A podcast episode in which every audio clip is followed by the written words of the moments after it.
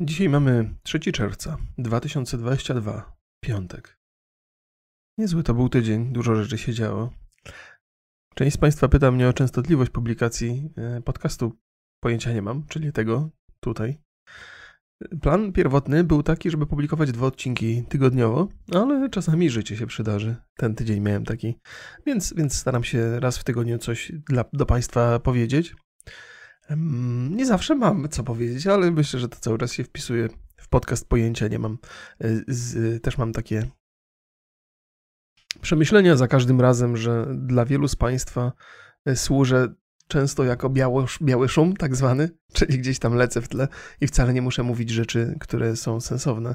Ale ostatnio byłem bardzo anemiczny podczas podcastu, tak sobie przesłuchiwałem swoje poprzednie nagranie i mówię, co ja tak powoli, co ja tak powoli. Pewnie się zasłuch zasłuchałem się w Johnego Deppa i w jego manierę mówienia z długimi pauzami między jednym wyrazem a drugim. I pewnie z tego wynika to, chociaż nie sądzę, żebym tak szybko cudzą manierę przyjmował. I jeżeli miałbym przyjmować jakieś cechy Johnego Deppa, to być może lepiej byłoby urodę, a nie sposób mówienia. nie tą dzisiejszą urodę, bo to Johnny Depp nie prowadzi zdrowego trybu życia. I uroda to jest jedna z rzeczy, których y, raczej mu było. Natomiast maniera mówienia y, myślę, że się pogłębiła. Y, ta taka alkoholowo-narkotyczna. O tym też sobie pogadamy trochę dzisiaj. Może od tego zacznę, chociaż mam też swoich trochę osobistych historii. Panie, które do mnie e, zaglądają na podcast, mówią, że najbardziej, najwięcej przyjemności sprawiają im historie o moich dzieciach, więc będzie o moich dzieciach też co nieco. Moje dzieci są chore. To jest typowa historia. E, typowa historia w rodzinie Maciaszków. Zawsze złapiemy jakąś infekcję. Byliśmy w górach przez parę dni i to też Państwu opowiem, też w odpowiedniej kolejności, ale zaczniemy sobie od Johnego Deppa i od Amber Heard, bo zdarzyła się rzecz nietypowa. Dosyć wszyscy, którzy śledzili, śledzili ten proces, raczej w większości, zna, zna, znamienitej większości e, kibicowali e, Deppowi. E, trudno się dziwić, Amber nie, wy, nie wypadała tam zbyt dobrze. Nie, nie mi oceniać, jaka była rzeczywistość. Jeżeli, gdyby się przydarzyło, w jakimś absolutnym koszmarze, że to Amber Heard mówiła prawdę, to była niezwykle nieskuteczna w tym mówieniu prawdy. Ale to był, byłby niezły zwrot akcji, gdyby się okazało, że, że Johnny Depp był jednak przemocowy, żeśmy wszyscy mu uwierzyli. No ale trudno było nie wierzyć w to. No, o tym y, całym procesie Państwu opowiadałem wiele razy.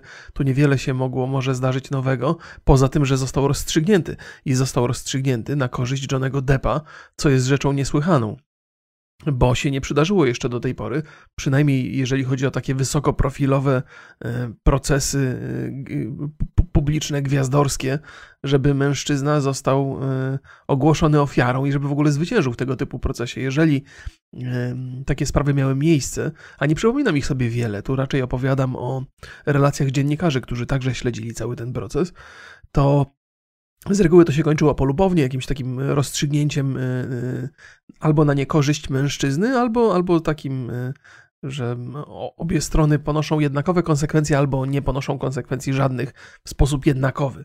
Pierwszy raz przydarzyło się, że mężczyzna tutaj zwycięża w tym starciu i to z taką zdecydowaną przewagą.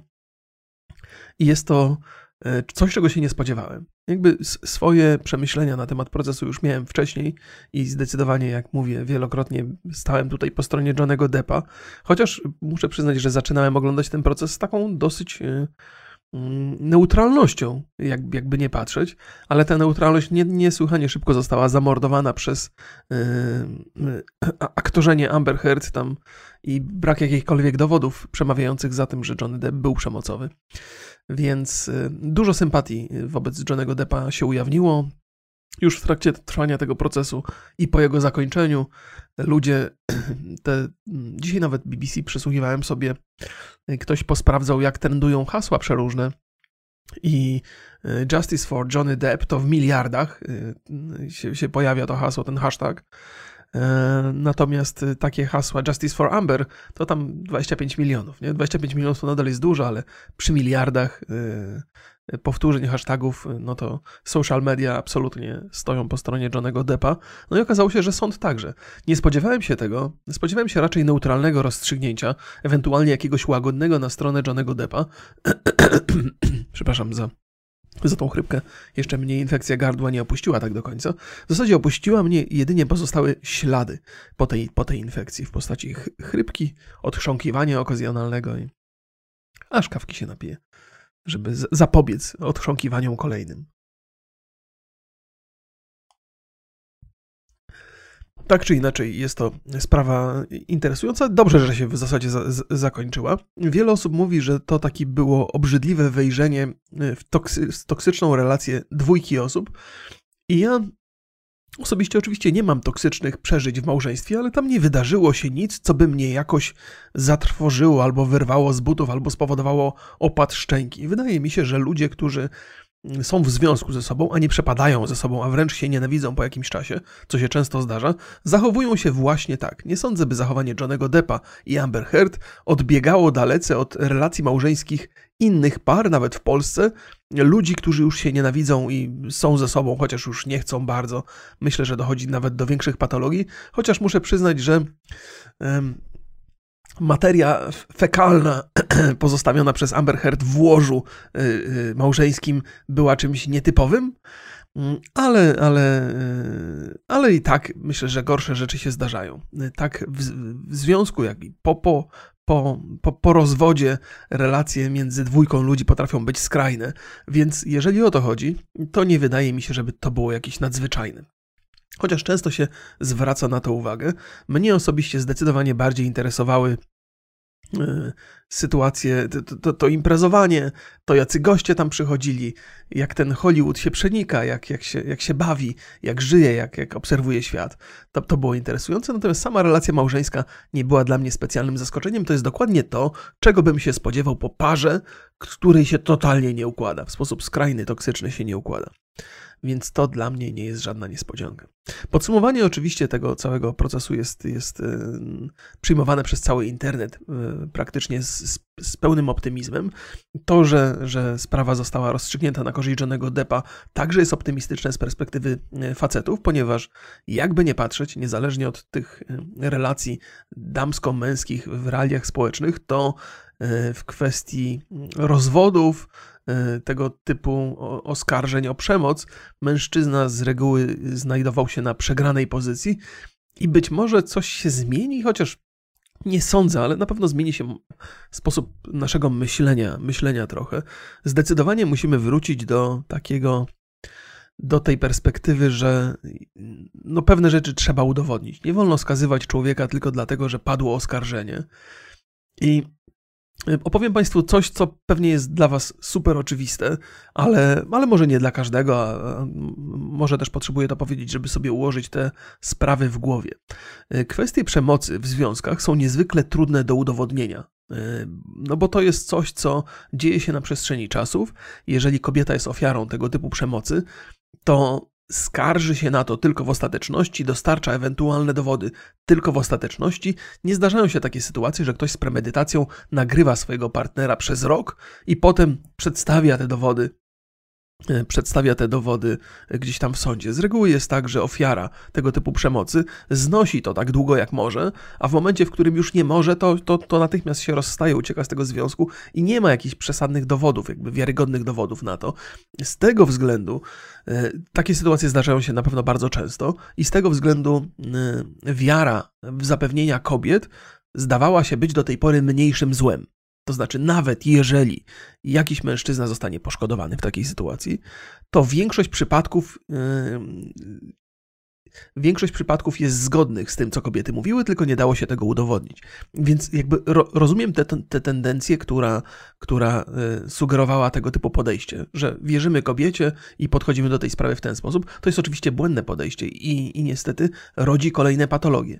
Jeżeli dochodzi do takiej sytuacji i ona jest jakby społecznie jasna, że mężczyzna z góry jest traktowany jako sprawca, to znajdą się kobiety, które będą wykorzystywały ten, ten mechanizm, i z taką sytuacją mieliśmy do czynienia dokładnie tutaj. Więc dzisiaj być może nadal funkcjonujemy w przekonaniu, że wiarygodność kobiety może być nadal większa, natomiast trzeba to na pewno sprawdzać. Nie można od razu y, zrzucać i określać winy.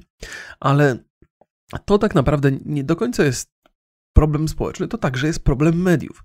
Media błyskawicznie podchwyciły ten temat e, i, i wskazywały Johnego Deppa jako sprawcę, ponieważ niezależnie od prawdy czy, czy nieprawdy, to jest coś, co się klika.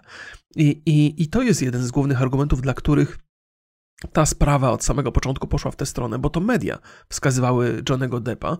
Ludzie, którzy obserwowali z perspektywy internetu, pewnie w jakiejś części zgadzali się z tym oskarżeniem, a w części się nie zgadzali. Powiedziałbym, że mm, w normalnych warunkach można by powiedzieć o równowadze, no bo skoro nie mamy dowodów, a wyrabiamy sobie tylko opinie na, na, na bazie jakichś tam dziwnych, nie, nie, do końca rzetelnych przesłanek, no to jeden powie, a ten ma rację, a drugi powie, a tamta ma rację i tak w zasadzie do niczego nie dojdziemy. No tak pół na pół. To jest absolutnie naturalne. Natomiast, natomiast jeżeli media e, się, się, w to, się w to wplątują, no to działają zgodnie z zapotrzebowaniem e, odnośnie klikalności, a nie zgodnie z zapotrzebowaniem wskazującym prawdę. Więc e, tego typu rzeczy będą się działy nadal. Jeżeli sprawa będzie kontrowersyjna albo głośna, to media będą jednoznacznie stawały po jednej ze stron po to, żeby zrobić więcej kliknięć i będą wybierały tę stronę, która prawdopodobnie może więcej kliknięć wygenerować. Nie ma w tym absolutnie żadnej sprawiedliwości, nie ma e, żadnej rzetelności, nie ma e, e, dążenia do, do równowagi i zachowania neutralności. Media nie mogą dzisiaj działać w ten sposób, nie dlatego, że są takie bardzo nierzetelne, tylko dlatego, że internet i zmiany w social mediach wymusiły na mediach pewną patologię. E, oczywiście to jest źle. Te, te media takie tradycyjne, czy nawet serwisy internetowe, które przekazują te plotki, są skazane na e, na porażkę, na porażkę rzetelności. To trochę wynika z, z, z zapotrzebowań większości obserwatorów y, tych mediów, y, czy, czy social mediów. Będę mówił w liczbie mnogiej, żeby było mi łatwiej. Nie, nie sądzę, żeby każdy z nas ulegał e, tego typu mm, myśleniu, ale większość z nas lubi krótką, szybką informację, najlepiej taką, e, która jest oparta na emocjach i wzbudza te emocje i poprowadzi nas przez internet w poszukiwaniu kolejnych emocji tego samego typu. I media dzisiaj, oferując informację rzetelną, skazują się na porażkę. E, informacja rzetelna, prawdziwa, sprawiedliwa, wyważona, neutralna nie będzie w ogóle obserwowana przez nikogo. Nikogo nie interesuje opinia wyważona i rzetelna. Wszystkich interesują skrajne emocje, po których mogą poklikać i, i, i, przejść dalej. Więc z jednej strony upadek mediów, który obserwujemy od długiego czasu, wynika z nierzetelności dziennikarzy, ale z drugiej strony także wynika z tego, e, że czytelnicy nie mają absolutnie żadnego zapotrzebowania na rzetelność. No i jest to wąż, który zjada własny ogon i można winić i czytelników, i dziennikarzy, ale znaleźliśmy się w takim świecie, w którym to e, akurat to bardzo negatywne e, działa, funkcjonuje. Tak to, tak, tak, to, tak to wygląda. Boże, jakie odmiany, jaki zagubiony jestem w tej odmianie. E, więc, więc ja często opowiadam takie historie nie po to, żeby tam e, zrzucać winę na kogoś albo z kogoś e, uniewinniać, tylko no, jesteśmy w takim świecie, żyjemy w takim świecie, że pewne mechanizmy działają i nieważne, czy patrząc racjonalnie wiemy, że się dzieją rzeczy niewłaściwe, to i tak, kiedy, kiedy zapominamy o tym racjonalizmie, to, to szukamy rzeczy, które właściwe nie są i, i tak, tak to funkcjonuje. Cały, cały, cały problem algorytmów polega na tym, że algorytmy zaspokajają nasze potrzeby, a okazało się, że nasze potrzeby nie do końca są dla nas dobre. To po raz kolejny. Mm, po raz kolejny potwierdza się teoria, że to, czego pragniemy w życiu, niekoniecznie jest dla nas najlepsze. Mm, no i, no i algorytmy absolutnie się w to wpisują. One są niewinne tutaj. Jedyne, czego są winne, to to, że dobrze obnażyły ludzką naturę.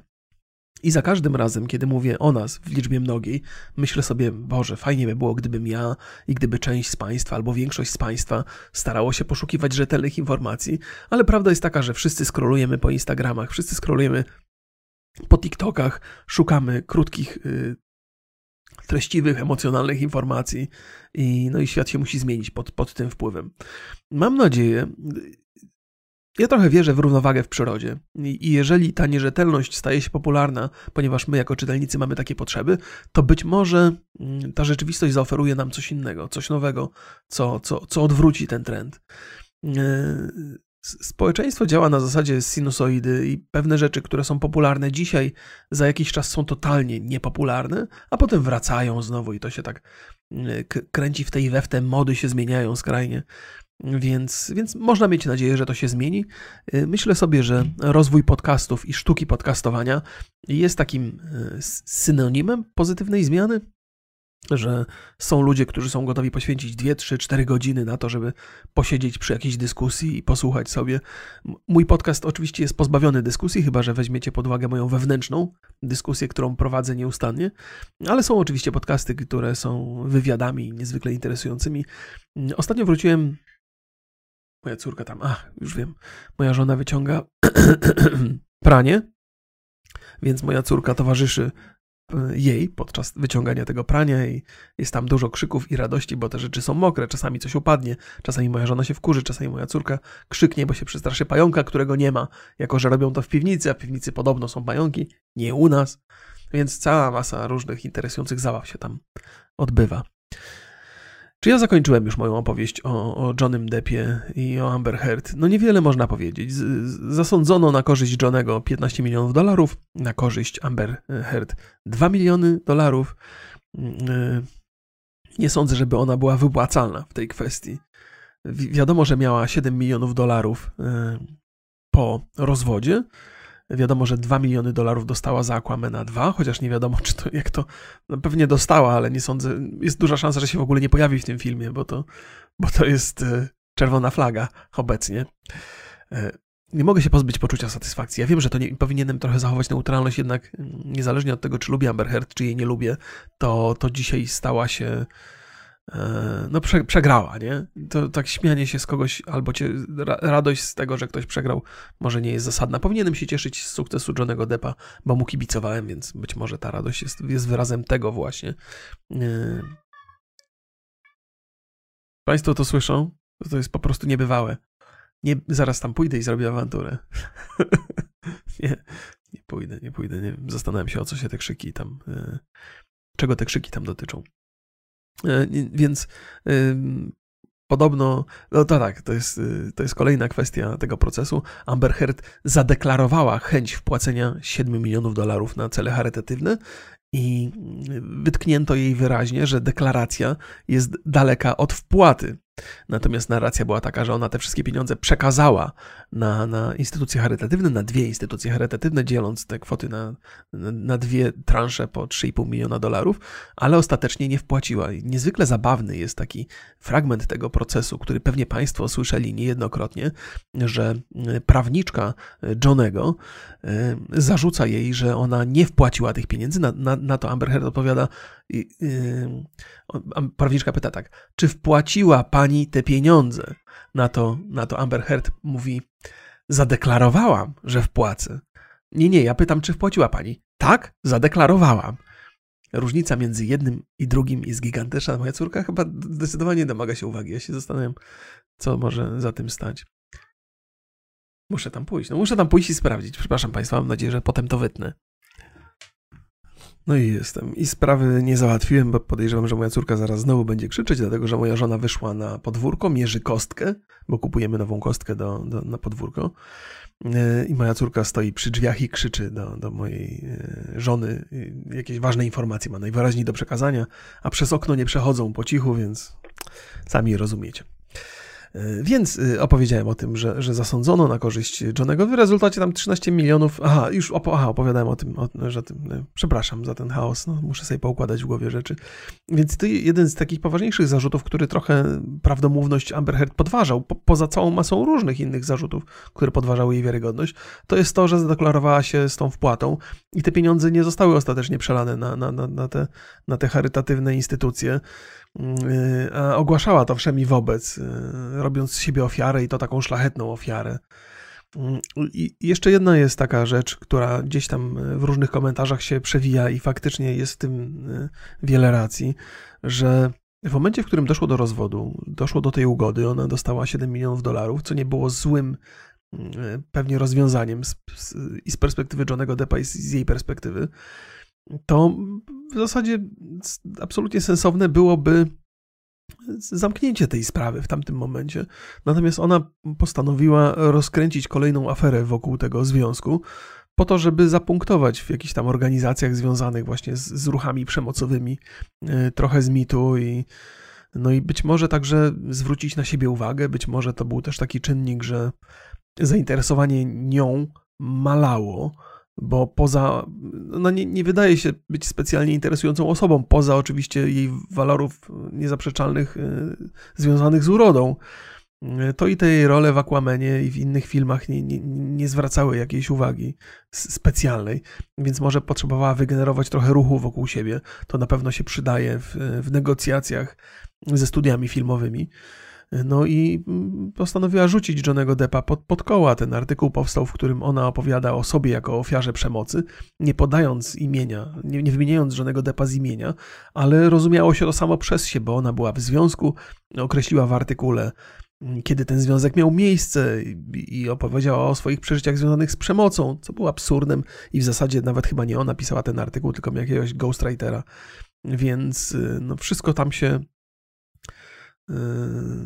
no, no, nie poszło to po jej myśli, ale było od początku wygenerowane przez nią.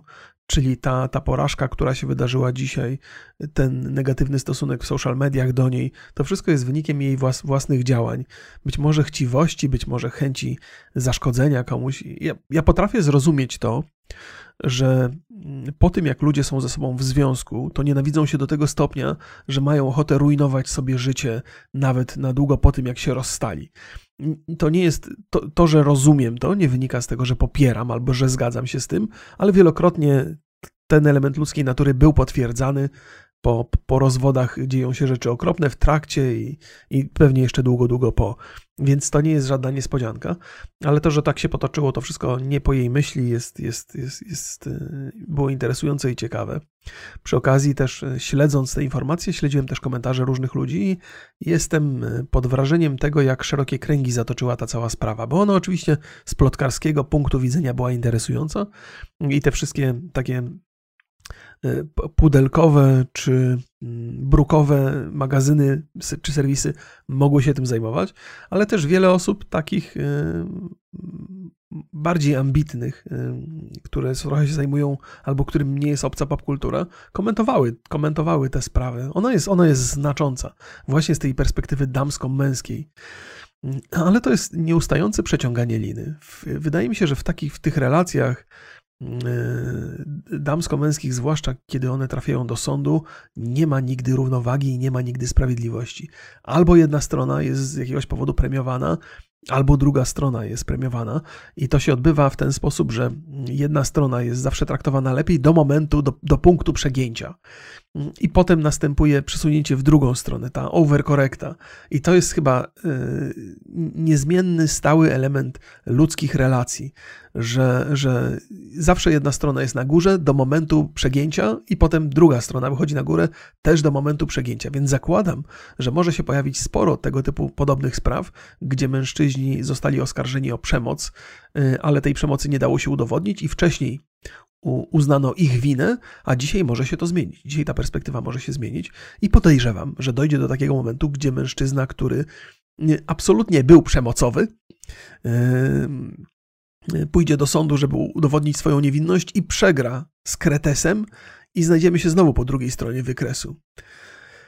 E, bo to jest naturalna kolej rzeczy. Ale czy tak się wydarzy w tym przypadku, czy nie, to, to, to czas pokaże. Na razie jesteśmy w takim miejscu, że, że przynajmniej możemy się zastanawiać nad e, zapotrzebowaniem na neutralność, sprawiedliwość i, to jest zawsze rzecz właściwa. E, ale na koniec jeszcze to, o czym opowiedziałem na początku, że gdyby się okazało, albo gdyby, gdyby się okazało, że prawda jest zupełnie inna, nawet się nie musi okazywać, gdyby prawda była zupełnie inna, gdyby, gdyby Johnny Depp był przemocowy, Amber Heard faktycznie była ofiarą, to, to, no to się wydarzyła niedobra rzecz, nie? Ale nie sądzę, żeby tak było. Nie sądzę, żeby tak było, ale to nikt nie może wiedzieć na pewno. Poza, poza ludźmi, którzy bezpośrednio byli w to zaangażowani. No ale. No, no. zawsze trzeba wyrazić wątpliwość, chociaż może nie zawsze warto ją mieć. To, to chyba dobre, nie? Wyrażać wątpliwości, mieć, a, a mieć swoje tam przemyślenia. A może nie, cholera wie. No i tyle, no i tyle. Cały proces trwał 6 tygodni. Nie, niezwykłe, że tak długo ja przeglądałem to wszystko do, dosyć dokładnie. Poza ostatnimi dniami żona mnie zabrała w góry i nie, nie, nie wysłałem e, mów końcowych, e, nie wysłałem podsumowań prawników, e, o, ostatnich przesłuchań, chociaż Johnego Deppa słyszałem tą wypowiedź na samym końcu. E, więc, więc nie wiem, co się tam działo, ale to może dobrze, już byłem trochę za, bar za bardzo byłem przytłoczony i, i, coraz bardziej bolesne stawało się słuchanie e, Amber Heard i jej prawników. To bardzo nieprzyjemne było dla mnie. Więc może dobrze, że sobie odpuściłem, e, wróciłem na to rozstrzygnięcie, które jest dla mnie absolutnym zaskoczeniem. Nie spodziewałem się, że, że tak się to potoczy korzystnie. Zaskakujące i, i być może pozytywne. No to co? Zamykamy sobie tę sprawę raz, raz na zawsze, miejmy nadzieję. Eee, o moich dzieciach, właśnie. Ja zaraz, e, moja żona jedzie kupować kostkę. E, rozdzieliliśmy się dzisiaj, bo nasz syn ma 39 stopni gorączki po, tych, po, tych, po tym powrocie z gór. Podejrzewam, żeśmy się czymś zarazili. Jeździmy do takiego hotelu, no jeździmy, to za dużo powiedziane. Drugi raz byliśmy w takim hotelu, gdzie bardzo jest dużo ludzi, ale to pięciogwiazdkowy hotel, taki naprawdę wysokiej klasy, super, super sprawa. Nie pamiętam, jakiś Platinum Mountain czy coś to się nazywa w, w Szklarskiej Porębie. Nie, nie, nie odbierajcie tego jako reklamę. Pewnie jest taką reklamą, bo jest to interesująca rzecz, zwłaszcza jak macie dzieci. E, dosyć droga, ale nie najdroższa. Są, są, są dużo, dużo droższe miejsca i odwiedzana licznie przez, przez mnóstwo ludzi, zwłaszcza weekendy. Ten hotel był zajęty, my żeśmy pojechali właśnie w weekend, ale zostaliśmy do, do poniedziałku, więc w poniedziałek były luzy, ale przez cały weekend tłumy, tłumy ludzi, absolutnie dużo. Więc jeżeli ktoś roznosi jakieś choróbsko, to nie ma lepszego miejsca, żeby dotrzeć do klientów, do odbiorców tej choroby, więc podejrzewam, żeśmy się tam zaprawili. Ja byłem tak, trochę byłem chory z, z, w nocy z soboty na niedzielę, ale wziąłem sobie tam polopirynę zaraz po powrocie do, do Wrocławia i, i szybko opanowałem, ale w moim głosie pozostały ślady tego, ale nie szkodzi, nie szkodzi. Ale, ale bawię się w dygresję, bo miałem opowiadać tak. A, no właśnie, więc, więc y, Mój syn jest chory, ale ja jadę, ja jadę do laboratorium, żeby przebadać kleszcza. E, kleszcza mojego córka złapa, kleszcza moja córka złapała wczoraj w przedszkolu. Mam nadzieję, że wczoraj, ewentualnie przedwczoraj, chyba we wtorek. We wtorek, dzisiaj mamy piątek. To, to wczoraj żeśmy poszli do przychodni, żeby go wyjąć, bo to był już taki kleszcz, który no to zawsze można samodzielnie usunąć kleszcza, ale zawsze są, są obawy, że nie zrobi się tego dokładnie. W przychodni y, można to zrobić lepiej, więc moja żona od razu, jak zobaczyła tego kleszcza po odebraniu mojej córki z przedszkola, to poszli do przychodni i, i go usunęli. I oczywiście mnóstwo historii moja córka opowiada, bo tam, że ją kleszcz ukąsił. Y, dla dziecka to jest jakieś przeżycie. Nie było to przerażające, bo, to, bo to, te, te, urządzenia do wyciągania kleszczy to jakiś taki haczyk dziwny, taki plastikowy, jakaś rurka czy coś. Przyglądałem się temu. Fajnie, że w przychodni mają takie rzeczy, że są na to przygotowani. A to mała przychodnia taka, taka yy, taka, taka osiedlowa. I dobrze, że moja córka z moją żoną po, poszły do tej przychodni tak bez umawiania się, bo dzisiaj chcieliśmy mojego syna zapisać. Okazało się, że przychodnia jest zapakowana ludźmi aż do weekendu, więc nie można było zapisać mojego syna. Zapisaliśmy go gdzie indziej o 16. Ja jadę z nim do lekarza, więc yy, mam nadzieję, że wszystko się unormuje, że, że to się obędzie bez antybiotyków jakichś. Więc y, zaskakujące jest to, że ja ostatnio choroby znoszę lepiej niż moje dzieci. W sensie, ja tak sobie myślę, że z egoistycznych pobudek to dobrze, że, że się trochę lepiej trzymam. No, dzieci sobie zawsze poradzą, nawet większa gorączka to młody organizm y, zwalczy to szybko. Nie sądzę, żeby to miało jakiś wpływ i konsekwencje długoterminowe dla mojego syna. No, ale jadę do laboratorium. Aha, skaczę po tych tematach strasznie, więc zobaczymy, co się okaże, żeby ten, ten kleszcz nie miał tam, nie był zakażony. To borelioza się nazywa. Ta choroba bardzo jest niebezpieczna. Moja koleżanka z, z, ze szkoły średniej zachorowała na to i konsekwencje są długoterminowe i przykre. I leki są drogie i, i, i w zasadzie nie, nie cofają choroby, jedynie yy, łagodzą skutki. Nie wczytywałem się w to super, super dokładnie, ale wiem, że to jest niezwykle ciężkie i, i kłopotliwe. Więc nie chciałbym, z, więc, więc woli mi to przebadać, nie? Yy, oczywiście. Teraz, zważywszy na to, że, że te przypadki boreliozy gdzieś tam się pojawiają, takiej, takiej odłożonej zaniedbanej, to też się zastanawiam, też mnie ze trzy razy kleszcz dziabnął w młodości. Mam nadzieję, że mi się nie przydarzyło nic strasznego, ale wydaje mi się, że ten poziom e, kleszczy, znaczy ilość kleszczy, które są zakażone, to wzrósł w ostatnich latach, że, że kiedy ja byłem młodym dzieciakiem i kiedy te kleszcze mnie napastowały, to chyba ten, ten procent e, potencjalnie zakażonych kleszczy był zdecydowanie niższy. Wydaje mi się, tak mi się obiło uszy, że ta że ta sytuacja się pogłębiała z czasem, więc być może nie powinienem się, nie powinienem się przejmować. U mojej córki w przedszkolu jest strasznie interesujący zakres e, dzieciaków z różnych środowisk, z różnych krajów. Oczywiście dzisiaj jest mnóstwo dzieciaków z Ukrainy i moja córka też opowiada o dzieciach z Ukrainy, że są nowe, że są ciekawe imiona, ale imiona w przedszkolu mojej córki to są, to są to są rzeczy niezwykłe. Jeżeli ktoś był na moim streamie urodzinowym, to pewnie tą historię usłyszy po raz drugi, ale jeden z ulubionych kolegów mojej córki ma na imię Gniewko. To jest absolutnie cudowne imię, Gniewko. Ja nie, nie słyszałem, jakby to, to, to, imię nie jest dla nie brzmi dla mnie obco. Wydaje mi się, że gdzieś tam kiedyś w historii się przytrafiało, ale jest przecudowne absolutnie.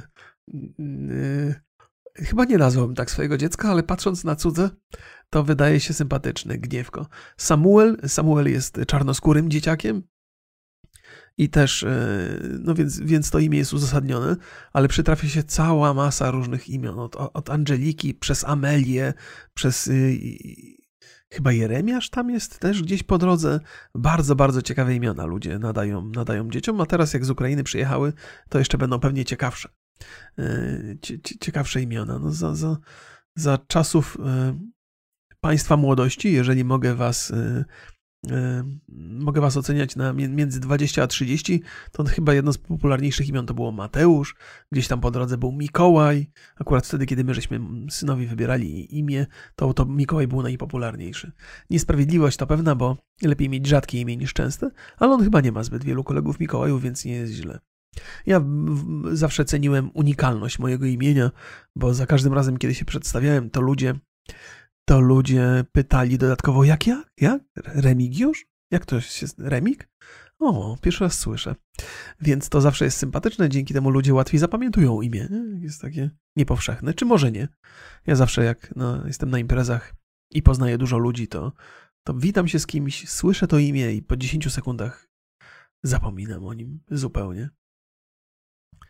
Więc yy, więc może to ja. Nie mam pamięci, pamięci do, do imion. Dzisiaj już zacząłem robić sobie z tego e, żarty, jak e, idę do.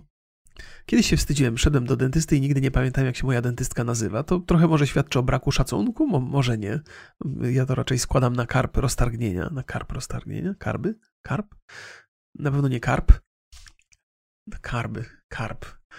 Macie tak, jest taki proces, on się nawet nazywa jakoś bardzo konkretnie, kiedy wyraz który normalnie wymawiacie, nagle w waszych uszach zamienia się w dźwięki. To znaczy, nie potraficie dobrze wymówić tego wyrazu, bo to wszystko brzmi jakoś obco, że następuje jakieś oderwanie między rozumieniem wyrazu a brzmieniem wyrazu. I ten proces się jakoś nazywa. Gdzieś tam na jakimś angielskim podcaście o tym słyszałem. Oczywiście nie pamiętam ani jak się nazywa po angielsku, ani tym bardziej po polsku, ale to się zdarza, więc składam to na karp roztargnienia. Teraz zabrzmiało sensownie. Więc idę do dentysty i pani, e, pani recepcjonistka pyta mnie, do kogo ja się udaję. Ja mówię, wie pani co, nie pamiętam, nigdy nie mam pamięci do nazwisk. I nikt się nie czuje urażony, nikt nie robi jakichś oczu strasznych, bo, bo tak się spodziewałem zawsze, że jeżeli zapomni się czegoś nazwiska, to komuś będzie przykro czy coś. Mi osobiście nie jest przykro, jak ktoś zapomni mojego imienia albo zapomni mojego nazwiska. Kiedyś taki znajomy biznesmen e, nieustannie mówił do mnie, E, jak on do mnie mówił? E, zamiast remik, tak coś, co brzmiało podobnie, ale było czymś innym. Jakoś inaczej do mnie mówił i nie skorygowałem go na początku, bo byłem, nie byłem wystarczająco asertywny, a potem już było wstyd go poprawiać po tylu latach. Więc, więc, e, więc pal licho, nieważne.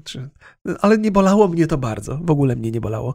Myślę, że internet trochę wygenerował ludzi, którzy się obrażają na wszystko i którzy są dotknięci z każdego błahego powodu, ale prawda i rzeczywistość jest taka, że chyba jesteśmy dużo bardziej odporni na jakieś obrażanie się i mamy dużo więcej do siebie dystansu niż internet zdaje się to okazywać. Internet pełen jest tych płatków śniegu, no ale wydaje mi się, że to też tak jest, że to bardziej wynika z potrzeby sygnalizowania swojej szlachetności niż z autentycznej obrazy, że ludzie w internecie nie bronią siebie, tylko kogoś innego, że chcą być tacy rycerscy i, i, i, i z tego to, ta, ta, ta, ta potrzeba, że, że nikt się na nikogo nie obrazi, że się go nazwie białasem. Nie, to w ogóle zły przykład, Boże, fatalny przykład. To, to, o, to jest taki przykład, który to jest, to jest, e, to jest e, przez amerykańskich rasistów podawany ten przykład. Nie wiem, czemu powiedziałem to. W ogóle w polskich realiach białas nie wchodzi w rachubę. Grubasem chciałem powiedzieć. Nigdy bym się nie obraził, że ktoś mnie nazwie grubasem. Czasami mnie to męczyło, bo się często zdarzało, więc było nużące. Z tego względu y, się, się, irytowałem bardziej. Ale nie poczułem się urażony i dotknięty. Natomiast zdarzali się ludzie, którzy próbowali mnie bronić w internecie. Hej, on wcale nie jest grobasem, jak możesz tak mówić. No, czy ja wynajmowałem kogoś na adwokata? Czy ja prosiłem, żeby mnie ktoś bronił? Nie, no, trzeba się wyluzować. Więc ludzie mają taką skłonność do rycerskości, a przynajmniej do okazywania tej rycerskości, a internet jest bezpieczną przestrzenią, by kogoś bronić, bo się nie ryzykuje własnym, własnym, własnym ciałem, nie? W sensie, rozumiem kogoś na podwórku wśród kolegów pokrzywdzonego zasłonić własnym ciałem, no to wymaga pewnego poświęcenia i świadczy jakiejś rycerskości, ale w internecie kogoś bronić własnym ciałem, to, to, to niczym się nie ryzykuje, jedynie można zostać uznanym za szlachetnego. No, no więc dlatego tego typu zachowań w, w internecie jest dużo. Ostatnio też żeśmy, rozmawialiśmy z Borysem o tym, a ja lubię, lubię ten temat bardzo. Jakaś dziewczyna w, w programie śniadaniowym się zgłosiła, że dla niej mężczyzna, który ma poniżej 170 cm wzrostu nie jest przystojny. Albo chyba to było takie nie, że według mnie, tylko że w ogóle to była taka szeroka, powiedzmy, teoria, że mężczyźni, którzy nie mają 170 cm wzrostu, nie są przystojni. Ja jakby w ogóle nie mam nic przeciwko temu, żeby ktoś tak mówił. Ja mam co prawda 178, więc być może nie jestem odbiorcą tej obelgi, ale gdyby ktoś powiedział, że mężczyźni poniżej 180 cm wzrostu nie są e, przystojni, to bym się zupełnie nie obraził. Zupełnie. Jest mnóstwo kobiet, które są ode mnie niższe, które mogą mnie uznać za przystojnego, a jeżeli nie przystojnego, to przynajmniej e, nieszkodliwego. o Boże, to jest taka nieatrakcyjna męska cecha, nieszkodliwy on jest. to nie jest coś, co może wzbudzić zainteresowanie płci przeciwnej. Oczywiście, żartowałem. Można mnie chwalić za różne rzeczy. E, moja żona nie będę Państwu opowiadał, za co mnie lubi najbardziej, bo nie dlatego, że nie przystoi, przystoi, ale bez przesady, nie? To są moje osobiste. Yy, może się kiedyś, może kiedyś w ramach żartu Państwu opowiem. Nie są to też yy, czynniki intymne żadne, żeby wszystko było jasne. Są to rzeczy związane z fizycznością, ale absolutnie nie intymną. Więc, yy, więc idąc dalej, pomijając ten temat, ten grząski grunt, na który się tutaj dostałem, yy, nawet mężczyzna, który ma 1,70 m wzrostu, może bez problemu znaleźć dziewczynę, która jest niższa od niego i która uzna go za atrakcyjnego. Oczywiście e, niski wzrost jest zawsze czymś nieprzyjemnym. Ja się czuję nieswojo w towarzystwie ludzi, którzy mają 1,90 m i więcej, bo uważam, mam głębokie poczucie niesprawiedliwości. Dlaczego on dostał wysoki wzrost, a ja skłonność do tycia? Jest tu, tutaj jakby jasno się utwierdzam w przekonaniu, że, że nasze życie nie, nie opiera się na zasadach sprawiedliwości, chociaż ja też trochę jestem e, zwolennikiem teorii pewnej równowagi, żeby być może dostałeś mniej wzrostu, ale być może poszło ci w inne pozytywne czynniki, nie tylko w skłonność do tycia. E, wydaje mi się, że mm, taki optymalny wzrost się zmienia, on się, on się, on się powiększa, ale 1,78 m to jest bardzo zdrowy wzrost, zważywszy na proporcje między ciałem a na przykład sercem. Że jest tak, że nasze organy wewnętrzne są w stanie funkcjonować dosyć sprawnie w różnej rozpiętości wzrostu, natomiast powyżej tam 1,80 m serce już nie jest e, adekwatne wymiarowo do ciała. To znaczy jest trochę, trochę musi więcej pracy wykonywać, na przykład, żeby dostarczyć krew wszędzie i, i być może ta praca dla nikogo się nie skończy negatywnie, bo to serce sobie poradzi w tych trudniejszych warunkach, ale, ale lepiej met, mieć 1,78 m na przykład. Więc, więc tak, no, nasze, jeżeli ktoś ma 2 metry wzrostu, to może być wielkim, silnym bykiem, ale serce no nie ma, serca nie ma takiego wielkiego, te proporcje, proporcje nie są jeden do jeden, więc będzie się szybciej męczył albo coś, nie? Więc no, to takie rzeczy, na których się nie znam zupełnie, ale gdzieś tam poczytałem, posłuchałem, więc zakładam, że jest w tym trochę prawdy i, i, i ma to sens. Nie? Nieprawdaż? Prawdaż. No więc posiadanie mniejszego wzrostu nie jest większym, dużym problemem, poza, poza tym, w jaki sposób patrzymy na siebie i poza tym, jak kobiety na nas patrzą, być może, co jest dosyć krzywdzące dla niektórych. Ale ja też, ilekroć widzę niezwykle atrakcyjną kobietę, która jest ode mnie wyższa, mam poczucie y, pokrzywdzenia ogromne, bo wiem, że z jej perspektywy nie jestem atrakcyjny i zaakceptowałem to już dawno temu, ponieważ moja żona jeszcze na, na początku naszej relacji powiedziała mi, że gdybym był niższy od niej, to bym nie miał u niej szans. I pomyślałem sobie, och, zraniłaś mnie w takie moje serce. Bardzo mocno, bo przecież chciałbym myśleć, że y, są też inne zalety mojej y, osobowości na przykład, albo mojego wyglądu, które uznawałaś za atrakcyjne. Dlaczego wzrost miałby mnie tak wyeliminować od razu z potencjalnych kandydatów? I moja żona oczywiście powiedziała, nie, nie, żartowałam, żartowałam, ale ja wiem, że nie żartowała. I nie mam nic przeciwko temu. Szczęśliwie jestem od niej wyższy, więc uznała to za wzrost na tyle atrakcyjny, by ze mną być, y, ale mam absolutną wyrozumiałość do jej z, z, takiego sposobu myślenia, że być może czuje się bezpieczniej z facetem, który jest wyższy i nie do końca bezpiecznie z facetem, który jest niższy. Mężczyźni raczej nie szukają relacji z kobietami, które są wyższe od nich, bo też się czują nieswojo, też mają pewnie takie wrażenie, ja też takie wrażenie mam, ilekroć widzę dziewczynę wyższą, że to nie za wysokie progi jak na moje nogi. Tu nie chodzi o, nawet nie chodzi o mm, jakby fizyczną relację, tylko taką, że, że no, no, no, no trudno być niższym w związku z perspektywy faceta. To być może nie jest dobre, być może to jest, to jest y, relikt y, czasów ubiegłych, że, że mężczyzna ma być silny, dzisiaj mężczyzna ma być słaby i przypominać kobietę najbardziej jak tylko może. I po raz kolejny podkreślam, owszem, być może, ale w social mediach. W prawdziwości zdaje się nadal działają bardzo pierwotne instynkty i kobiety nawet, y, nawet mocno y, budując w sobie mm, albo zabijając w sobie tę potrzebę posiadania wyższego mężczyzny, będą wewnętrznie odczuwały pewien niedosyt albo dyskomfort, y, spotykając się z facetem niższym. I teraz, proszę Państwa, Proszę, jeżeli ktoś jest zwłaszcza niższym facetem, proszę nie brać sobie tego do serca. E, proszę się nie, nie martwić. To jest tak, że jak powiedziałem e, wcześniej, e, to po, po, pierwsze rzeczy, o których mówię, nie muszą być regułą i nie obowiązują w 100% przypadków. Na pewno jest mnóstwo fantastycznych relacji, gdzie kobieta jest wyższa o dwie głowy od mężczyzny i doskonale oboje się czują w tej relacji. I to, i to, i, i, i tyle. No. E, no, więc tak, więc ja, ja jakoś zupełnie się nie poczułem. Nie, jakby rozumiem, że ta rozmowa w telewizji śniadaniowej zatoczyła szersze kręgi.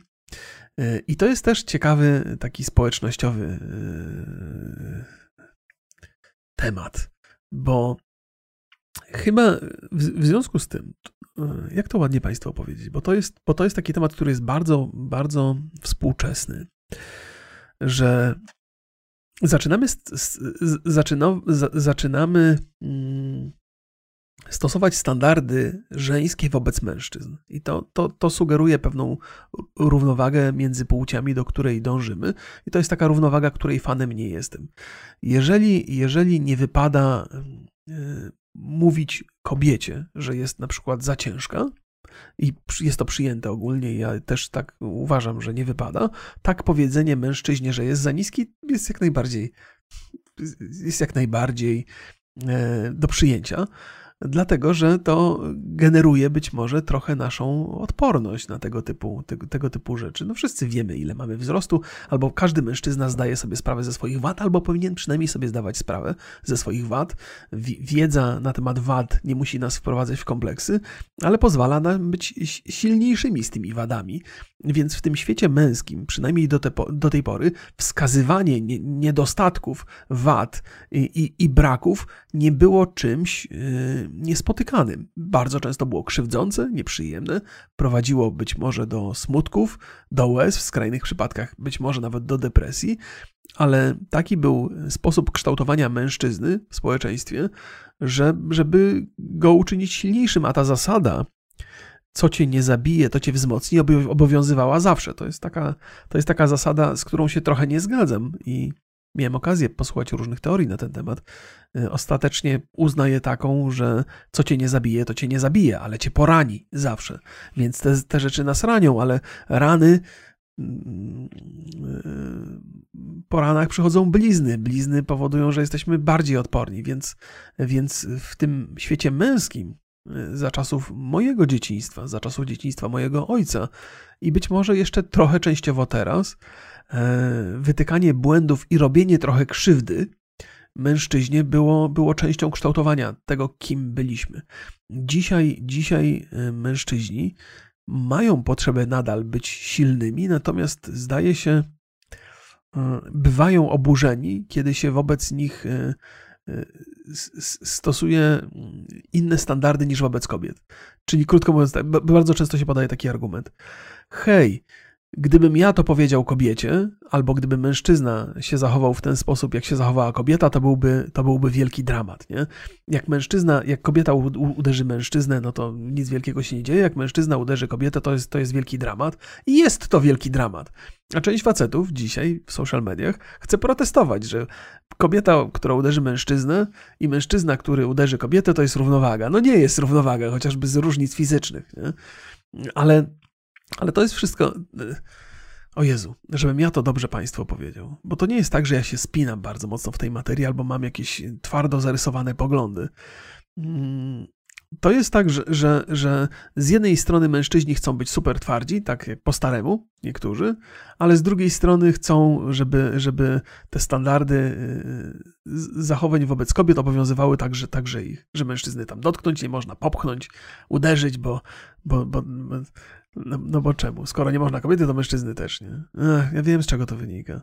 Że poszukujemy równowagi w różnych miejscach i ta równowaga przenosi się także w miejscach, w których jej nie powinno być. Nie?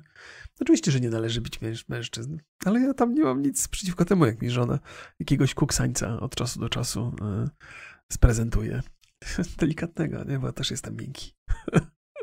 o Jezu, przepraszam Państwa, trochę się pogubiłem w tej, w tej opowieści. Nie? Być może tak, a być może to Państwa jakoś poruszy trochę, w sensie takim, że mm, być może nieumiejętnie, ale naprowadziłem Państwa na właściwy trop, bo jest y, w tym całym wywodzie jest jakaś logika i jest sens, tylko wydaje mi się, że nie potrafiłem do tego się dogrzebać, nie potrafiłem tego zwerbalizować należycie.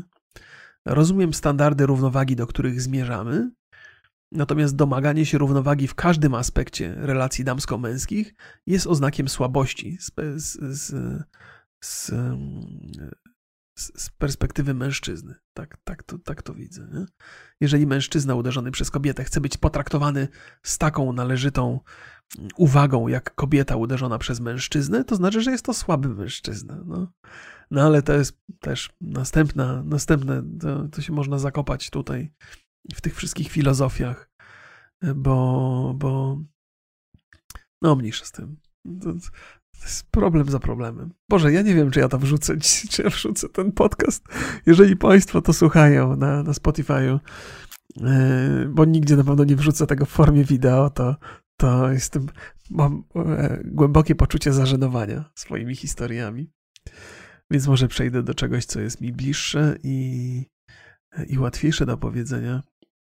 No, mam dwa tematy jeszcze. Czas, czas rozciąga się to w czasie bardzo ładnie. Yy, przez, przez długi, długi czas nie byłem fanem nikogo. Yy, ja, jest, jest sporo ludzi, które, których, których lubię posłuchać, których, które lubię pooglądać. Są aktorzy, których lubię, są osoby publiczne, dziennikarze, których lubię. Natomiast nie byłem nigdy fanem yy, nikogo, bo w, w, fanowstwo mi się wydawało takie dziwne i poziom oddania fana wobec twórcy y, często był z mojej perspektywy y, taki, miał, miał podwójne znaczenie. Po pierwsze, fan był bardzo oddany, po drugie, bywał toksyczny, kiedy, kiedy osoba, y, której poświęca uwagę, robiła coś, co było niezgodne z oczekiwaniem fana. Nie? Że, że fan to już jest taka to jest takie trochę skrajne określenie e, kogoś, kto, kto, lubi rozpoznawalną osobę. Już to już jest na, na granicy fanatyzmu i trochę mi się kojarzy z ekstremami. I to, to jest coś, czego nie, za, za czym nie przepadam. E, są, są ludzie, których lubię i których szanuję, ale fanem, żeby być, to za dużo. Ale coś się zmieniło ostatnio i muszę powiedzieć, że chyba zostałem fanem Toma Segury, y, którego wielokrotnie Państwu polecałem jako stand-upera amerykańskiego i polecałem jego podcast, y, i, który prowadzi z żoną, z Krystyną Parzycki, y, Your House, Your House Mamas Studios, tak to się nazywa? fajne programy robią i to zawsze się spotykało z moją sympatią. Natomiast teraz on, on wydaje książkę, audiobooka, którego zresztą sam czyta i zamówiłem go z dwutygodniowym wyprzedzeniem. Kupiłem preorder audiobooka na Audible. Y, głównie dlatego, że on to, on to sam czyta. I, I pomyślałem sobie, kurde, to mi się pierwszy raz chyba zdarzyło, żebym aż tak był oddany i zainteresowany kimś y, i jego karierą, żebym, żebym sięgnął po, po, po, po audiobooka z takim wyprzedzeniem i tak czekał na niego, bo czekam, autentycznie czekam na tego audiobooka. I pomyślałem sobie, chyba jestem fanem i chyba nie ma w tym nic złego. W sensie, chyba moje, moje, moja negatywna ocena fanostwa była przesadzona. Być może dlatego, że, że, że sam nigdy nie byłem i miałem wywalone w większości przypadków. E, o kryzysie autorytetów mówiło się już lata temu. Ja pamiętam za czasów Bartosiewicza, jeszcze jak Bartosiewicz żył. Bartosiewicz był jednym z takich ostatnich autorytetów, jeszcze człowiekiem poprzedniej epoki, jeszcze tych polityków, którzy, którzy wyrwali się spod komunizmu, mieli jakieś zasady, albo można było wierzyć, że mają jakieś zasady. Dzisiaj nazwanie kogokolwiek autorytetem w Polsce, bo, bo bycie fanem kogoś to trochę tak jakby posiadanie autorytetu. Ja, ja nie, nie mogę powiedzieć, bym znalazł kogokolwiek do tej pory, kogo mógłbym uznać za autorytet. Tomasa Góry też nie za bardzo, to nie o to chodzi, nie? Ale, ale, ale, ale mogę się spokojnie określić mianem jego fana, ale też mam mnóstwo sympatii do, do jego działalności. To jest też tak, ja strasznie, podcasty, podcasty mnie zainteresowały niezwykle mocno właśnie pod wpływem tych, tych amerykańskich stand-uperów i Joe Rogana i, i Tomasa Góry już, już lata, lata temu. Wiedziałem, że to jest kierunek, w którym sam się chcę rozwijać i który to jest, i że to jest kierunek, który, który mm, jest ambitny dosyć i i, i, pozwala, pozwala generować treści, które w żadnej, innym, w żadnej innej formie nie są, nie są możliwe. I to jest taki trochę powrót do radia. Wiele razy opowiadałem o tym, że miałem zawsze ambicje radiowe, ale, ale nie wyobrażam sobie radia, w którym mógłbym mówić wszystko, co mi się podoba i od czasu do czasu powiedzieć na przykład o kurwa i, i to, to by nie przeszło nigdzie. A tymczasem podcasty pozwalają tworzyć treści takie, jakie tylko chcemy i one na razie nie są cenzurowane. Chociaż trzeba przyznać, że, że no, no ta cenzura sięga coraz dalej, coraz głębiej. Ludzie boją się publikować pewne rzeczy na YouTubie. E, zawsze się zdarzy jakaś kara, jeżeli się wyjdzie poza, poza normy, poza regulamin. Nawet jeżeli określisz swój materiał mianem e, ryzykownego z perspektywy słuchacza, na przykład, że używasz wulgaryzmów albo mówisz o tematach trudnych, możesz to podać na przykład na YouTubie publikując materiał i ten materiał będzie rozsyłany rzadziej. Znaczy, wiesz, moment, w którym wychodzisz poza normy ustalone przez YouTube'a, możesz to zrobić, ale ten moment powoduje, że zasięg Twojego filmu będzie niższy niż, e, niż normalnie. I to z jednej strony moglibyśmy zaakceptować, ale z drugiej strony jest też tak, że jeżeli Twój film na YouTubie obejrzy się wyraźnie słabiej niż poprzednie, to Twój kolejny film także będzie obarczony jakąś karą, jakąś konsekwencją za to.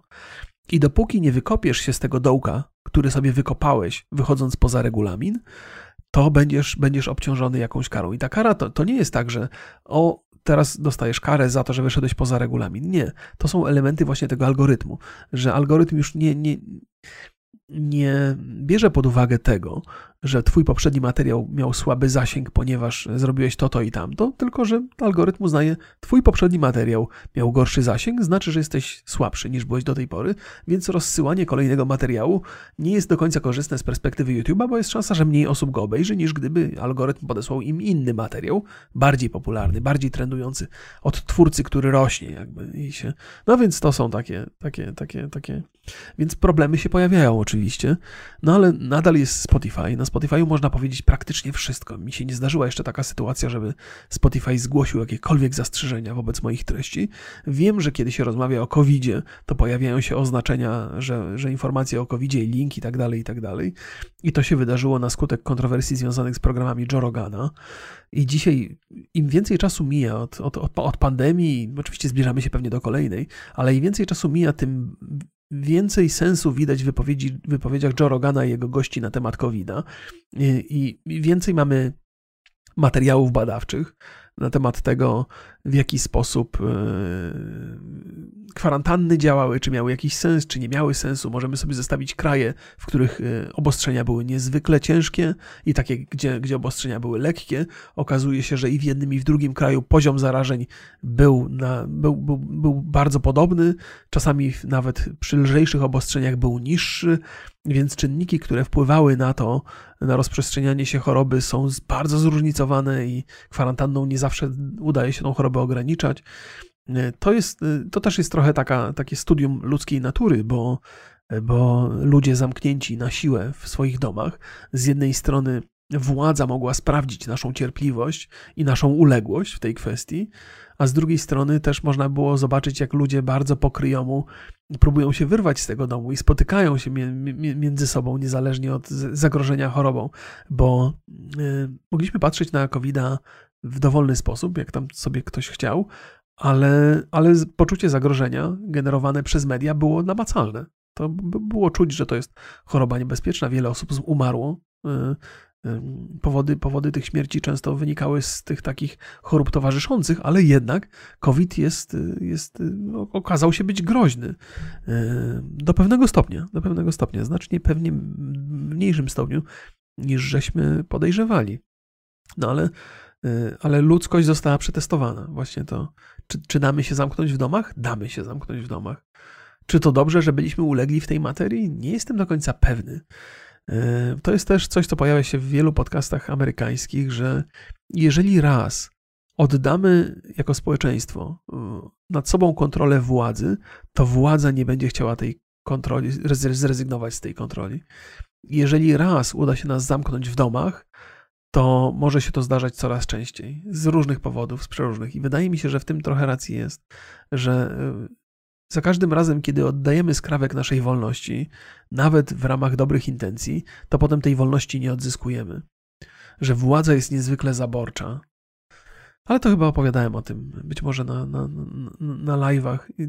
Zaborczość władzy nie tylko wynika z tego, że są ludzie, którzy, politycy, którzy nad nami rządzą, ale nawet sąsiedzi lubią mieć nad nami władzę i nam powiedzieć, e, proszę ubrać maskę, proszę pana, czy coś w ten deseń, albo proszę nie wychodzić dzisiaj z domu, bo już pan e, wychodził dzisiaj, a można tylko raz. To, to w jakiejś takiej miejscowości w Wielkiej Brytanii raz można było wyjść, i kobieta opowiadała o tym, że sąsiad do niej podszedł, kiedy ją zobaczył drugi raz na dworze yy,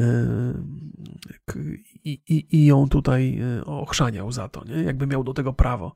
I ochrzaniał ją z taką satysfakcją, że oto teraz może trochę władzy swojej, swojej użyć żeby zdecydować o tym, co ktoś może robić albo czego ktoś nie może robić. Więc jeżeli ludzie na takich cywilnych, w takich, takiej cywilnej pozycji lubią nadużywać tej odrobiny władzy, którą dostają, to wyobraźcie sobie, jak się zachowują ci, którzy władzę lubią, na przykład. Boże, jakże ja jestem zagubiony dzisiaj. Może jeszcze mi choroba nie ustąpiła tak bardzo. Będę się tego trzymał. To może być najsłabszy podcast w mojej historii, e, obarczony numerem 74, ale może nie. Może, może, może Państwo uznają, że jest całkiem sympatyczny, mimo że taki zagubiony. Martwicie się o, o, Martwicie się o to, że będziecie głodni w przyszłym roku, że nie będzie co jeść, że nie będzie jedzenia w sklepach, bo konflikty międzynarodowe, susze mogą spowodować, że, że jedzenie będzie albo super drogie, albo niedostępne. Amerykanie trochę się o to martwią, bo w Ameryce chyba problemem jest e, do, dostęp do wody, wody pitnej, wody do upraw, e, bo coraz, coraz bardziej e, pola uprawne wysyp, wysychają i obszarów jest dużo do hodowli. Dzisiaj, dzisiaj też w BBC słuchałem, amerykański farmer opowiadał o tym, że, że w przyszłym roku Amerykanie odczują braki na półkach w sklepach ponieważ w tym roku nie można zasiewów prowadzić, bo jest zbyt sucho, jest za mało wody i to jedzenie, które by wyprodukowali w tym roku, w przyszłym roku mogłoby trafić na półki, ale nie, nie trafia. Amerykanie mają chyba sporo problemów z, z dostawami, teraz zdaje się brakowało im mleka takiego modyfikowanego do, do, do, do picia i zwłaszcza takiego mleka, które jest dla dzieci y, uczulonych, czy tam y, dla alergików, alergików, to że tego mleka nie można było dostać. zupełnie nigdzie. I to stanowiło spory problem. Ja? Znaczy, to może stanowić spory problem. Wiem, że, że, że moja córka musiała pić takie mleko, to, to modyfikowane i pozbawione pewnych, pewnych składników, i to było trochę trudniejsze do, do kupienia. Czy to mój syn był? Było trochę trudniejsze do kupienia, ale, ale nie było problemu większego. Wystarczyło tam ewentualnie pojechać do drugiego sklepu. Gdyby tego mleka miało zabraknąć, na przykład w Ameryce, to wielu rodziców będzie miało spore problemy. A może zabraknąć w ogóle takiego mleka, więc, więc wracamy do karmienia e, piersią. I tutaj też, też jakby historia zatacza koło. Przypominam sobie, jak kiedyś Fox News występowała babka, która opowiadała o tym, że mężczyźni też mogą karmić y, i w sposób naturalny mogą karmić. Fox News to nie jest medium, którego słucham, y, ale i CNN i Fox News to są takie, takie dwie zderzające się ze sobą siły niemrawo w Ameryce, gdzie mają bardzo taki, y, bardzo powtarzalny i, i rozpoznawalny wzorzec zapraszania gości. Jeżeli jest jakaś frakcja, z którą telewizja się nie zgadza dana, to zapraszają największego idiotę z tej frakcji. Jakby albo jakąś totalną wariatkę, albo jakiegoś cymbała, albo jakiegoś luzera kompletnego i każą mu się wypowiadać na temat tej frakcji i przemyśleń tej frakcji. I to się zawsze źle kończy dla tej frakcji, nie? bo potem, y, potem no bo zawsze, zawsze wychodzą na, na, na idiotów. To jest, to jest bardzo prosty sposób na, na, na szerzenie propagandy i manipulowanie ludź, ludźmi. Jeżeli kłócę się z, z, jakimś, z jakąś grupą ludzi, to wybieram najwie, największą ofiarę w tej grupie i z nią prowadzę dyskusję i zawsze wygram, nawet jak nie mam racji. Nie? No i właśnie tego typu rzeczy, rzeczy, rzeczy, rzeczy Fox News i CNN wykorzystują niezwykle często. No i właśnie przypomniała mi się ta opowieść o, o, modyfikowanym mleku i o tym, że mężczyzna może karmić i że to jest naturalne karmienie. No nie, nie jest to naturalne. Oczywiście, że możemy karmić, jeżeli mamy dostęp do, do odpowiedniego mleka, no ale no, no, no, no niestety z piersi własnej nikogo nie wykarmimy, jeżeli mleka zabraknie w sklepach. Nie? Więc trochę powrót do natury może się tu odbyć. E, mówi się o tym, że nadchodzi czterech jeźdźców apokalipsy. Była już zaraza, była już wojna, e, przed nami głód i na końcu śmierć. Głód, e, głód może wynikać z konfliktu na Ukrainie, bo, bo nie wiem, czy się mówiło spichlerz? Spichlerz. Ukraina produkowała bardzo dużo, bardzo dużo jedzenia, zwłaszcza do, chyba do, do krajów w Afryce. Ale podejrzewam, że ten, ten eksport także się odbywał do państw Europy Zachodniej, może, może jeszcze dalej gdzieś i tego jedzenia na pewno zabraknie. Rosjanie, yy, oprócz tego, że prowadzą tą inwazję w sposób niezwykle brutalny, to jeszcze to yy, te, te zapasy jedzenia stamtąd zabierają. Z jednej strony pewnie, żeby, żeby głodem trochę Ukraińców napastować dodatkowo, no ale też pewnie, żeby świat móc szantażować, że już gdzieś tam jakieś się głosy pojawiają, że Rosja jest gotowa y, y, wyposażyć albo zaopatrzyć y, Europę Zachodnią w jedzenie pod warunkiem zdjęcia sankcji. Więc, więc ciekawe rzeczy się, takie biblijne wręcz rzeczy się, się dzieją. To oczywiście ta teoria z czterema jeźdźcami apokalipsy to nie jest moja, słuchałem wielokrotnie też warto by się zastanowić nad źródłem tego typu informacji. Z reguły jest tak, że ktoś powie, jeden, jedna osoba powie taką rzecz i potem ona się rozprzestrzenia bardzo, bardzo mocno, bo każdy podchwytuje tą analogię, bo ona jest niezwykle trafna. Czterech jeźdźców apokalipsy, zaraza, wojna, głód i śmierć. Jak to, jak to pasuje, nie? I, I wszyscy zaczynają trochę wierzyć, że znajdujemy się na krawędzi yy, i, i że niewiele potrzeba, żebyśmy spadli z, z, w przepaść jako cywilizacja i pogrążyli się w, w, w wiekach ponownie. I nie wydaje mi się, żeby to nastąpiło, ale trzeba przyznać, że jesteśmy dosyć blisko, że tak blisko jak jesteśmy teraz, to nie byliśmy do tej pory. Eee, nie?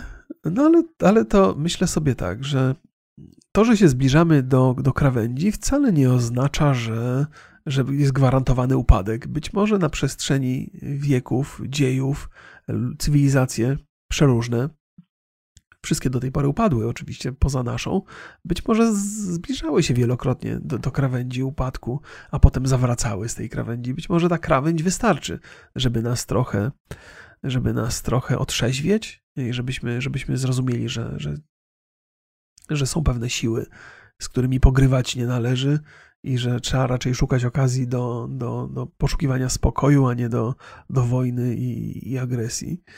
Podejrzewam, że, że cała ta agresja i, i przemoc także dzieje się na skutek e, intensywnego rozwoju technologicznego, że nie nadążamy za tym, że ludzie są zagubieni, że gdzieś tam jeszcze ta pandemia, że byliśmy pozamykani w domach.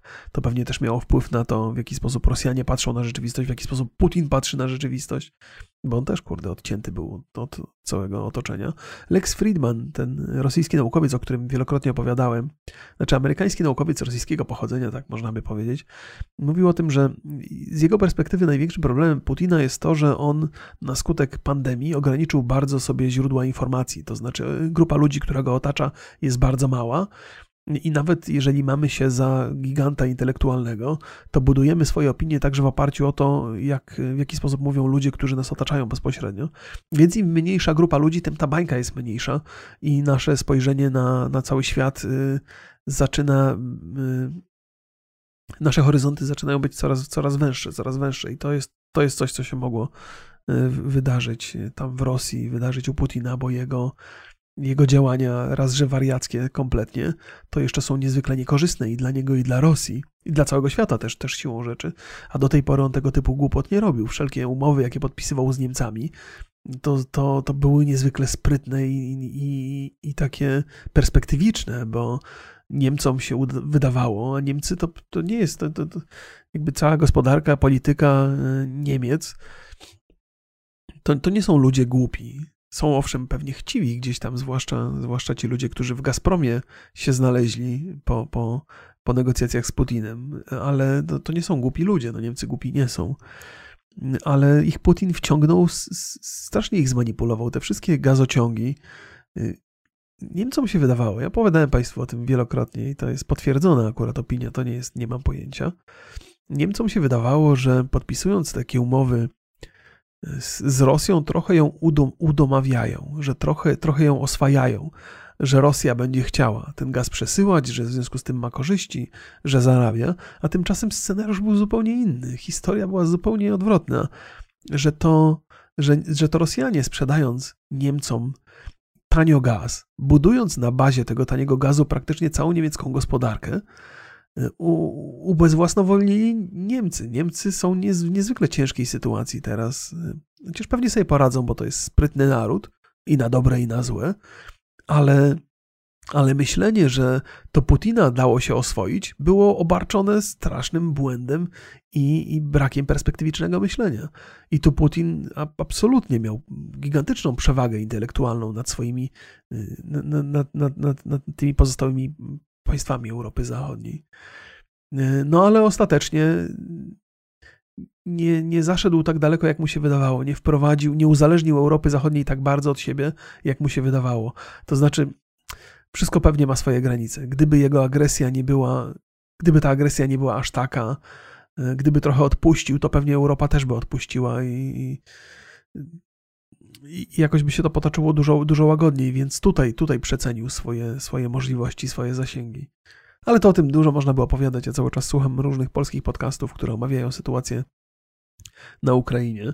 Jest dużo więcej teraz opowieści na temat tego, jak wygląda sytuacja militarna, jak wygląda oprzyrządowanie wojskowe, które Ukraińcy dostają, jak to może wpłynąć na konflikt, jak ten konflikt faktycznie wygląda.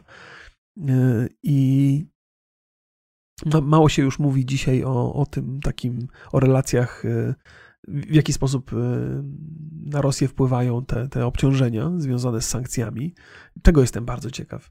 Y, w jaki sposób wypowiadają się rosyjscy politycy, musiałbym grzebać dużo, dużo dokładniej.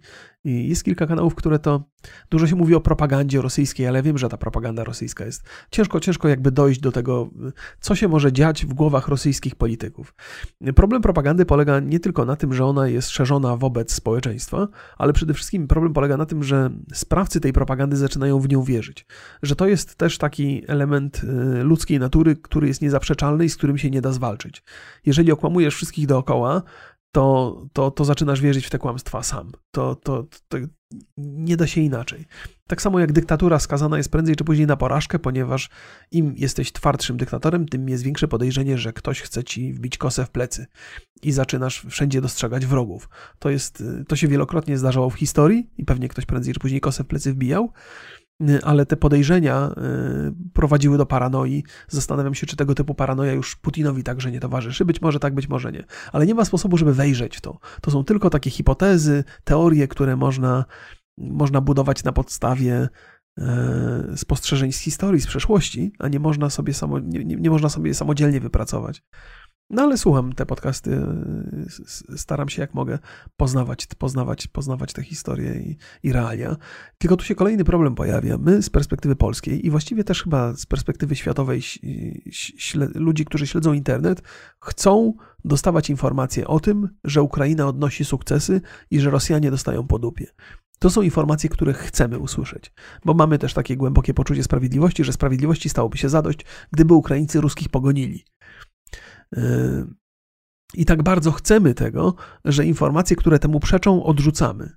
To jest po raz kolejny, jest to, to właśnie ta, ta ludzka natura nie pozwala nam rzetelnych informacji pobierać. Więc y, podcasty i informacje, w których y, które przeczą tej naszej, naszemu zapotrzebowaniu, jeżeli mamy jakieś rzetelne informacje na temat tego, że Ukraińcom coraz trudniej jest się bronić, że coraz mniej mają e, wojska, że, że straty są ogromne także po ich stronie, to kiedy dostajemy takie informacje, to automatycznie się wyłączamy, nie chcemy tego słuchać, wyłączamy jakiś podcast, wyłączamy jakiś materiał informacyjny i szukamy takiego, w którym e, są informacje na temat sukcesów Ukraińców.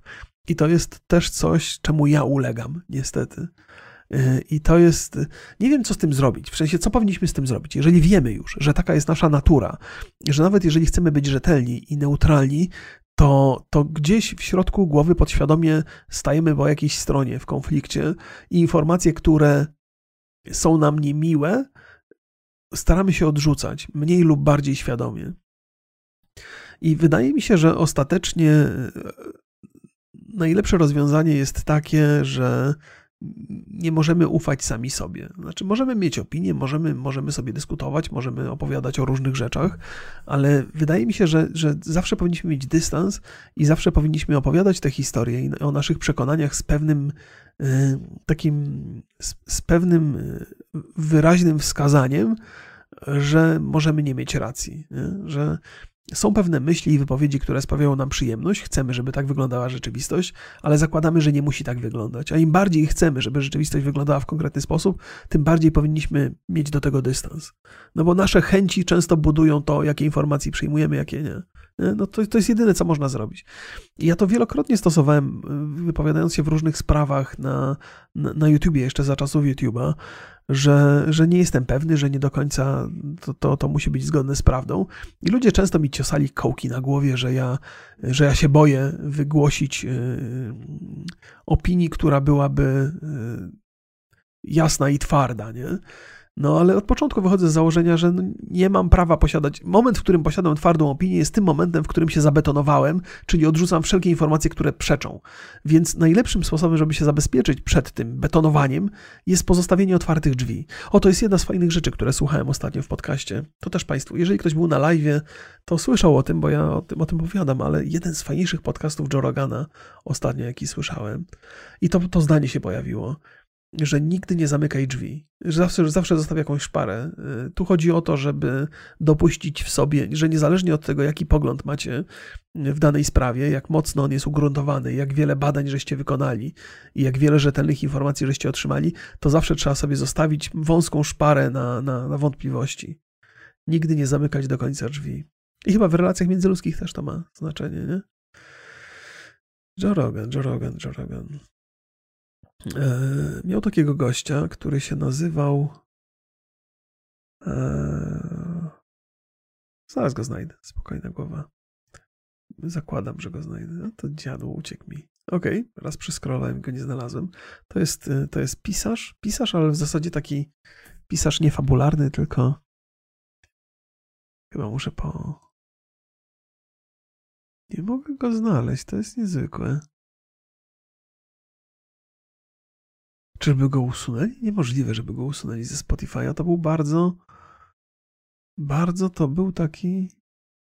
O, jest, jest. Tylko to jest 22 kwietnia. Joe Rogan ostatnio bardzo dużo nagrywa tych podcastów. Yy, to jest Douglas Murray. Douglas Murray. Yy, I on chyba z siedem książek napisał. Właśnie sobie ściągnąłem yy, Nie, nie ściągnąłem. Dodałem sobie do ulubionych. Będę, będę słuchał audiobooka, bo ciągle słucham Harariego jeszcze. Yy, yy, jeszcze to jest długa, długa książka, więc dużo spacerów muszę odbyć, żeby, żeby przesłuchać do końca. Potem w następnej kolejności mam do przesłuchania książkę yy, albo właśnie tą, o której zaraz Państwu opowiem, albo o Tomasa Góry. To też Państwu, to, to też Państwu. Na, na Audible jest The War, the, the War on the West Douglasa Murray'a i on opisuje to, co się dzieje. Powiedzmy, że można do pewnego stopnia na nim polegać jako na opiniotwórcy. Nie, nie, nie zawsze trzeba się z nim zgadzać. No ale więc opisuje Amerykę ze swojej perspektywy, bo on jest Brytyjczykiem też. To jest w kategorii polityka i nauki społeczne.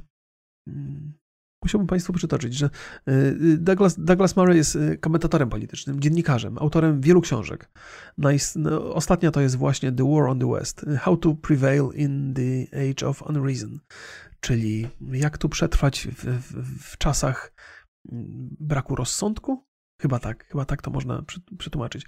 Bo to, co się dzieje w społeczeństwie, zwłaszcza amerykańskich, amerykańskim jest nacechowane brakiem rozsądku. Jest dużo emocji, mało logiki. I, i, i, I to ta książka opisuje, więc bardzo mnie zainteresowała. Przesłuchałem cały podcast, który. Ja sobie go tutaj. Ile on trwa? Wiele, wiele godzin. Nie. Mam zaznaczone, że już odtworzony jest, więc. No, odpaliłem sobie. Trzy godziny trwa ten podcast. Fascynujący był, bardzo z dużą przyjemnością go wysłuchałem. Więc, więc e, to ta, ta wojna, ale oprócz tego ta książka Toma Segury najłatwiej znaleźć, jeżeli ktoś korzysta z Audible, to po prostu wpisać tam Segura, bo to jest tego. Audible jest ciężkie. Wishlist? Nie, nie mogę tego. Jako, że już mam kupioną tą książkę, to się nie. Mam, mam kupioną tą książkę, ona nie jest na ani nie jest do wysłuchania, więc wyszła u mnie z wishlisty, bo już ją kupiłem. Nie mogę jej nigdzie znaleźć, muszę wpisać jeszcze raz. Ona się dopiero u mnie pojawi, jak ją, e, jak już zostanie do sprzedaży, e, jak już wysła, wysłana zostanie. Boże, jak już zostanie opublikowana, przepraszam, klikałem w telefonie i, i przez to. I'd like to play alone, please, Tomasa Góry. No więc jeżeli ktoś jest, jeżeli ktoś jest fanem Tomasa Góry, to może odnaleźć to E, jako coś interesującego. Co ciekawe, widzę, że też podcasty wszystkie są ich na, na Audible. To nie jest niespodzianka. Nie powinna być to niespodzianka. Dobrze, doskonale, cudownie, fantastycznie. To opowiedziałem Państwu chyba wszystko, co chciałem opowiedzieć. Po raz kolejny mam poczucie głębokiego zawstydzenia przez chaos, jaki wprowadziłem w, w, połowie tego podcastu, gdzieś w 40 minucie. Mam nadzieję, że Państwo przetrwali przez to. Może ten chaos nie był aż taki straszny. Chciałbym wierzyć, że nie był ten, to, że moje to zagubienie nie było takie straszne, ale yy, opowieści o relacjach damsko-męskich w społeczeństwie i mówię tu o relacjach nie, absolutnie nieintymnych niezwiązkowych, ale relacjach współfunkcjonowania na różnych poziomach, to jest temat, który niezwykle ciężko jest przeanalizować, bo trzeba się postawić w, w, w, roli kobiety, która pozytywnie myśli o aktualnych relacjach, i w roli kobiety, która negatywnie myśli o aktualnych relacjach, i podobnie w roli mężczyzny, który jest pozytywnie nastawiony do tych czasów i negatywnie. I rozpatrzyć to wszystko nie tylko z perspektywy takiej, żeby to było najbardziej neutralne i najbardziej rzetelne, ale także z takiej perspektywy, żeby nie urazić ani jednej z tych czterech y, stron. I przy czym, żeby wszystko było jasne, nie urazić nie oznacza, że ja się boję, że ktoś będzie oburzony albo dotknięty. To ja nie mam nic przeciwko temu, żeby powiedzieć coś, co kogoś dotknie, ale zależy mi na tym, żeby, y, żeby moja opinia nie odrzucała ludzi, jeżeli ich opinia jest inna. Że, że ta kultura wypowiedzi nie jest mi potrzebna po to, żeby broń Boże kogoś nie urazić, tylko by dotrzeć do osób, które myślą inaczej, bo wiem, że jest to niezwykle trudne i dla mnie też to jest niezwykle trudne, wysłuchać kogoś, kto ma inne zdanie, ale wydaje mi się też, że nie ma nic lepszego, jeżeli chodzi o budowanie naszego światopoglądu, jak posłuchać kogoś, kto ma inne zdanie. I najlepszą rzeczą, jaka, jaką może zrobić osoba posiadająca inne zdanie niż nasze, to wygłaszać to zdanie w sposób łagodny, otwarty i pozostawiając y, niedomknięte drzwi. I sta, sam staram się to robić, więc z tego wynika ta moja ostrożność.